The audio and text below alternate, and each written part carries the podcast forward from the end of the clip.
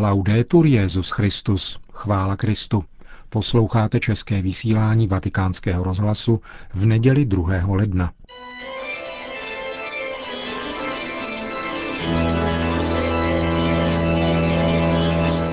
Církev a svět. Náš nedělní komentář. Připravil Milan Glázer.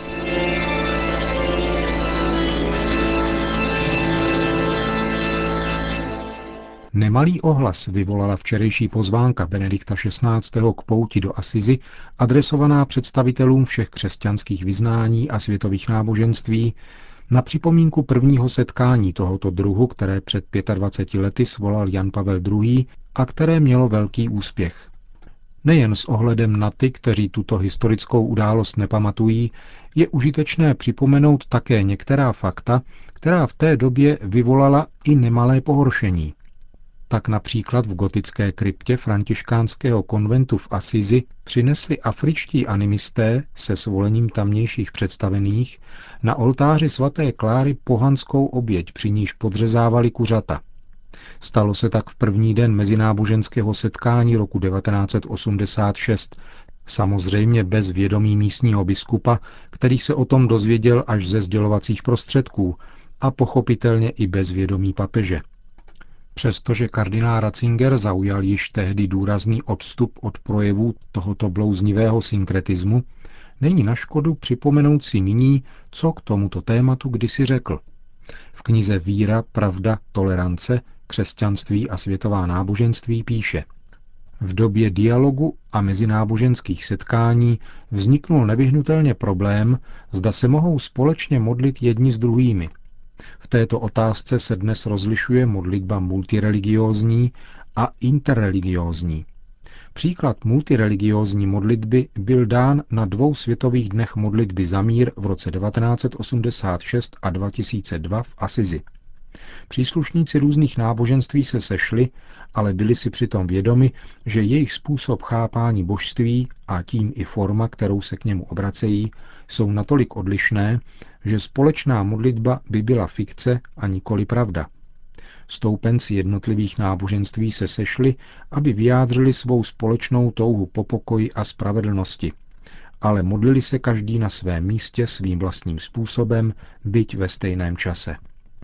V souvislosti se setkáním v Asizi, jak roku 1986, tak roku 2002, píše dále kardinál Ratzinger, byly opakovaně a velmi důrazně kladeny otázky, zda je něco takového legitimní.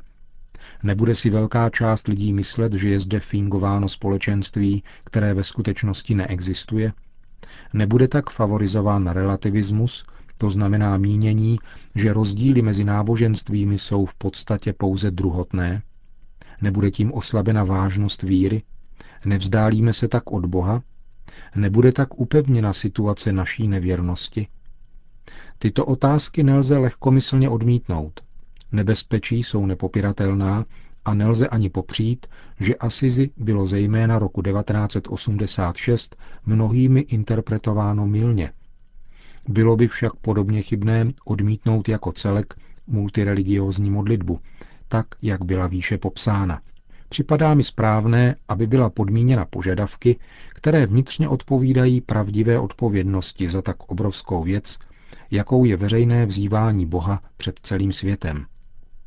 Kardinál Ratzinger pak uvádí dvě podmínky. Za prvé, multireligiózní modlitba nemůže být normou náboženského života, nýbrž musí zůstat pouze mimořádným znamením v mimořádných situacích. Za druhé, podobná událost vede téměř nevyhnutelně k pomíleným interpretacím, ke lhostejnosti vůči obsahu víry nebo nevíry a tím také k oslabení reálné víry. Proto setkání tohoto druhu musí zůstat výjimkou a je na nejvíc důležité zřetelně objasnit, v čem spočívají. Musí být jasně vysvětleno, že neexistuje nějaké obecné náboženství, že neexistuje nějaká společná idea Boha a společná víra v něho a že rozdíly se netýkají jenom oblasti obrazů a proměnlivých pojmových forem, nýbrž těch nejzaších lidských rozhodnutí. Toto vysvětlení je důležité nejenom pro účastníky takovéhoto setkání, ale pro všechny, kteří jsou jeho svědky nebo jsou o něm informováni. Událost se musí prezentovat sama sebou a před světem naprosto zřetelně, aby se nestala důkazem relativismu, čímž by sama ztratila svůj smysl. Tolik kardinál Ratzinger, který si potom klade také otázku po možnosti interreligiózní modlitby. To znamená, zda se mohou společně modlit lidé nebo skupiny patřící k odlišným náboženstvím. Je něco takového možné v plné pravdě a poctivosti? Táže se a odpovídá. Pochybuji o tom. V každém případě je však třeba zajistit tři elementární podmínky, bez nichž by takováto modlitba byla popřením víry. Za prvé, je možné se modlit společně jedině tehdy, když existuje jednomyslnost o tom, kdo nebo co je Bůh a existuje-li principiální jednomyslnost o tom, co je to modlitba. To je dialogický proces, ve kterém já mluvím s Bohem, jenž je sto mne slyšet a vyslyšet. Jinými slovy, společná modlitba předpokládá, že její adresát, a tedy i niterný úkon obrácení se k němu, jsou v principu pojaty stejně, jako v případě Abraháma a Melchizedecha.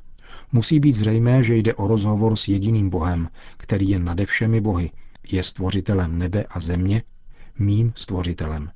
Musí být tedy jasné, že Bůh je osoba, že má poznání a miluje, slyší a může odpovědět, je dobrý a je kritériem dobra a že jeho součástí není zlo. Za druhé, na základě tohoto pojmu Boha pak musí existovat také zásadně identické pojetí toho, co je hodno modlitby a může se tedy stát jejím obsahem. Za kritérium toho, oč je dovoleno prosit Boha a je tedy hodno Boha, považuji modlitbu páně. Jednotlivé prozby odčenáše očišťují naši víru a ukazují, s jakým typem vůle kráčíme k Bohu a jaký druh tužeb by nás od Boha vzdálil či postavil proti němu. Prozby, které by byly opakem těch, které tvoří obsah odčenáše, nemohou být pro křesťana předmětem interreligiózní modlitby a vůbec žádné modlitby. A za třetí, celé mezináboženské setkání se musí konat tak, aby falešná relativistická interpretace víry a modlitby nenašla žádný záchytný bod.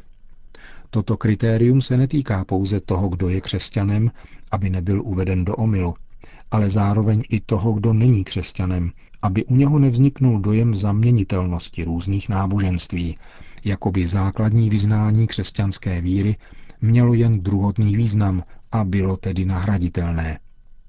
Aby se předešlo takovémuto omylu je třeba, aby víra křesťanů v jedinost Boha a v Ježíše Krista, vykupitele všech lidí, nebyla zatemňována před tím, kdo není křesťanem.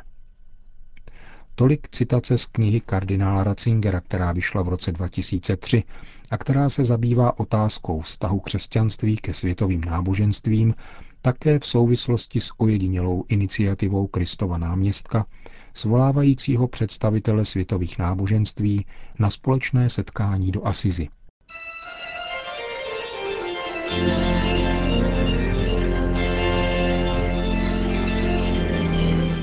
Slyšeli jste náš nedělní komentář Církev a svět.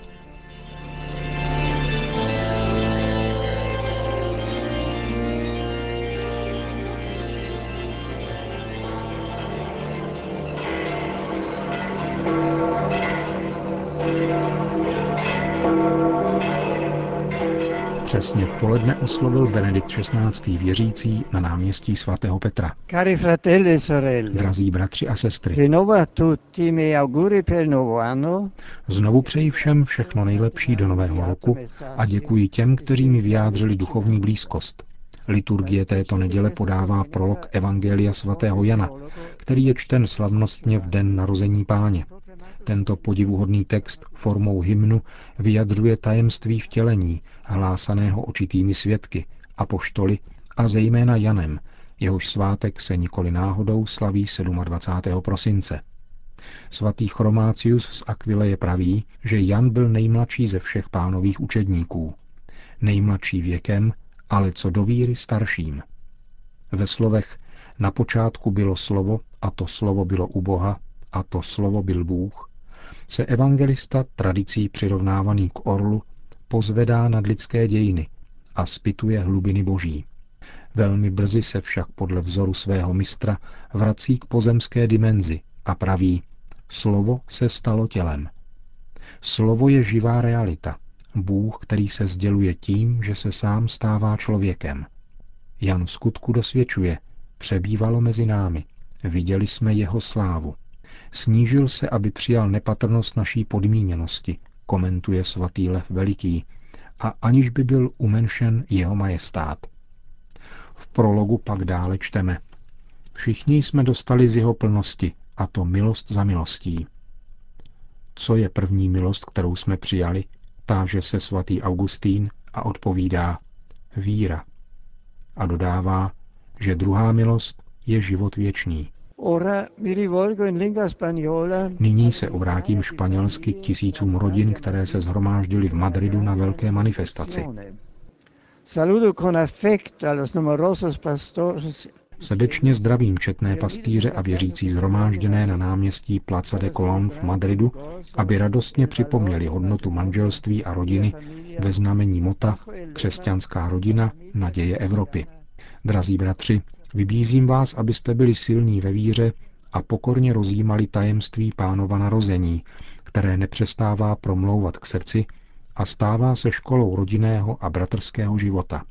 Mateřský pohled Pany Marie – vlídná ochrana svatého Josefa a něžná přítomnost dítěte Ježíše jsou čirým obrazem toho, čím má být každá křesťanská rodina. Autentickou svatyní věrnosti, úcty a porozumění, v níž se také předává víra, posiluje naděje a oživuje láska. Všechny povzbuzují, aby žili s novým nadšením křesťanské povolání v lůně rodinného krbu jako opravdoví služebníci lásky, která přijímá, provází a chrání život. Čiňte ze svých domovů pravé semeniště cností a klidný a zářivý prostor důvěry, ve kterém se pod vedením milosti Boží může moudře rozlišovat volání Pána, který nepřestává zvát k následování. S těmito pocity svěřují vroucně svaté rodině Nazarecké úmysly a plody tohoto setkání aby bylo stále více rodin, ve kterých kraluje radost, vzájemné darování a velkodušnost. Kéž vám Bůh neustále žehná. Panu Marii, kterou pán svěřil jako matku učedníkovi, jehož miloval, prosme o sílu jednat jako děti zrozené Bohem, vzájemně se přijímat a prokazovat tak bratrskou lásku. L'amore fraterno Potom Benedikt XVI. obrátil pozornost ke včerejšímu atentátu na křesťany v Egyptě. Včera ráno jsem s bolestí přijal zprávu o závažném atentátu na koptskou křesťanskou komunitu v egyptské Alexandrii. Toto opovržení hodné gesto smrti, stejně jako kladení bomb nyní už i k domům křesťanů v Iráku, aby byli donuceni odejít, uráží Boha a celé lidstvo, které se právě včera modlilo za pokoj a s nadějí zahájilo nový rok.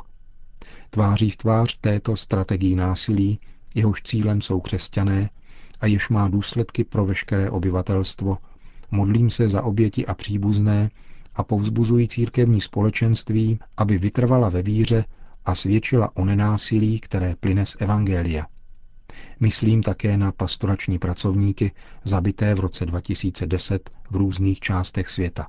Jim patří rovněž naše vroucí vzpomínka před pánem. Zůstávejme sjednoceni v Kristu, naší naději a našem pokoji. E. Na závěr pak svatý otec všem požehnal. Sit nomen Domini benedictum, ex hoc nunc et usque in seculum, adiutorium nostrum in nomine Domini, qui feci celum et terram. Benedicat vos omnipotens Deus, Pater et Filius et Spiritus Sanctus. Amen.